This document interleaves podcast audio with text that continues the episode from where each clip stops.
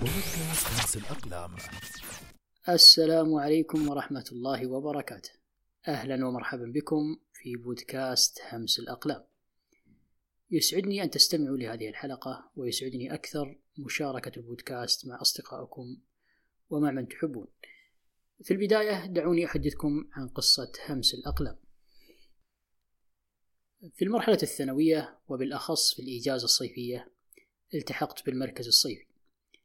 والمراكز الصيفية لمن لا يعرفها هي أنشطة تشرف عليها وزارة التعليم لصقل مواهب الطلبة واستثمار فترة الإجازة فيما يعود عليهم بالنفع.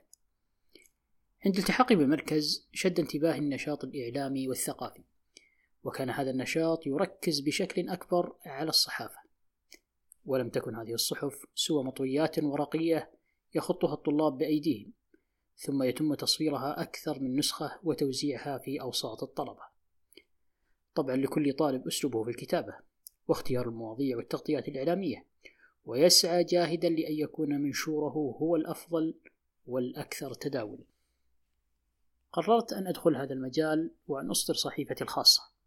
اخترت لها عنوان همس الأقلام وبدأت بكتابة محتواها. ولم تكن الصحيفة سوى ورقة A4 يتم طيها لتصبح ست أوجه صغيرة. يكون الوجه الأول هو الغلاف يحتوي طبعا على اسم الصحيفة ومصدرها والعدد. وكما ذكرت سابقا أنها تكتب بخط اليد ويتم تصويرها أكثر من نسخة. أما محتواها فكان متنوع ما بين أقوال وحكم وأبيات شعرية أنتقيها بعناية من مصادر متنوعة. بعض الكتب التي أقتنيها قصاصات الصحف وشيء من كتب المقررات المدرسية. انتهيت من تحرير الصحيفة وانطلقت بها إلى مدير المركز لاعتمادها وإعطاء الإذن بالتصوير والنشر. اطلع عليها ونظر إلي وقال لقد تم إيقاف طباعة ونشر الصحف. سوف يتم اعتماد آلية جديدة. انتظر حتى يتم إبلاغك بذلك. وتبين لي فيما بعد أنه بسبب تصرفات بعض الطلبة وإلقائهم الصحف بعد قراءتها بالأرض وللحفاظ على نظافة المركز. ولكي لا تمتهن هذه الصحف. خاصة وأنها تحوي آيات قرآنية وأحاديث نبوية صدر الأمر بإيقاف توزيعها وتم تغيير آلية نشرها من التوزيع إلى تعليقها على لوحة التعليمات.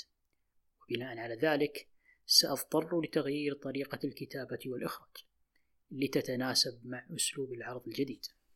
وبينما أنا منشغل بالكتابة والتعديل على الصحيفة تم إبلاغي بإيقاف المركز بسبب صيانة في المدرسة المستضيفة.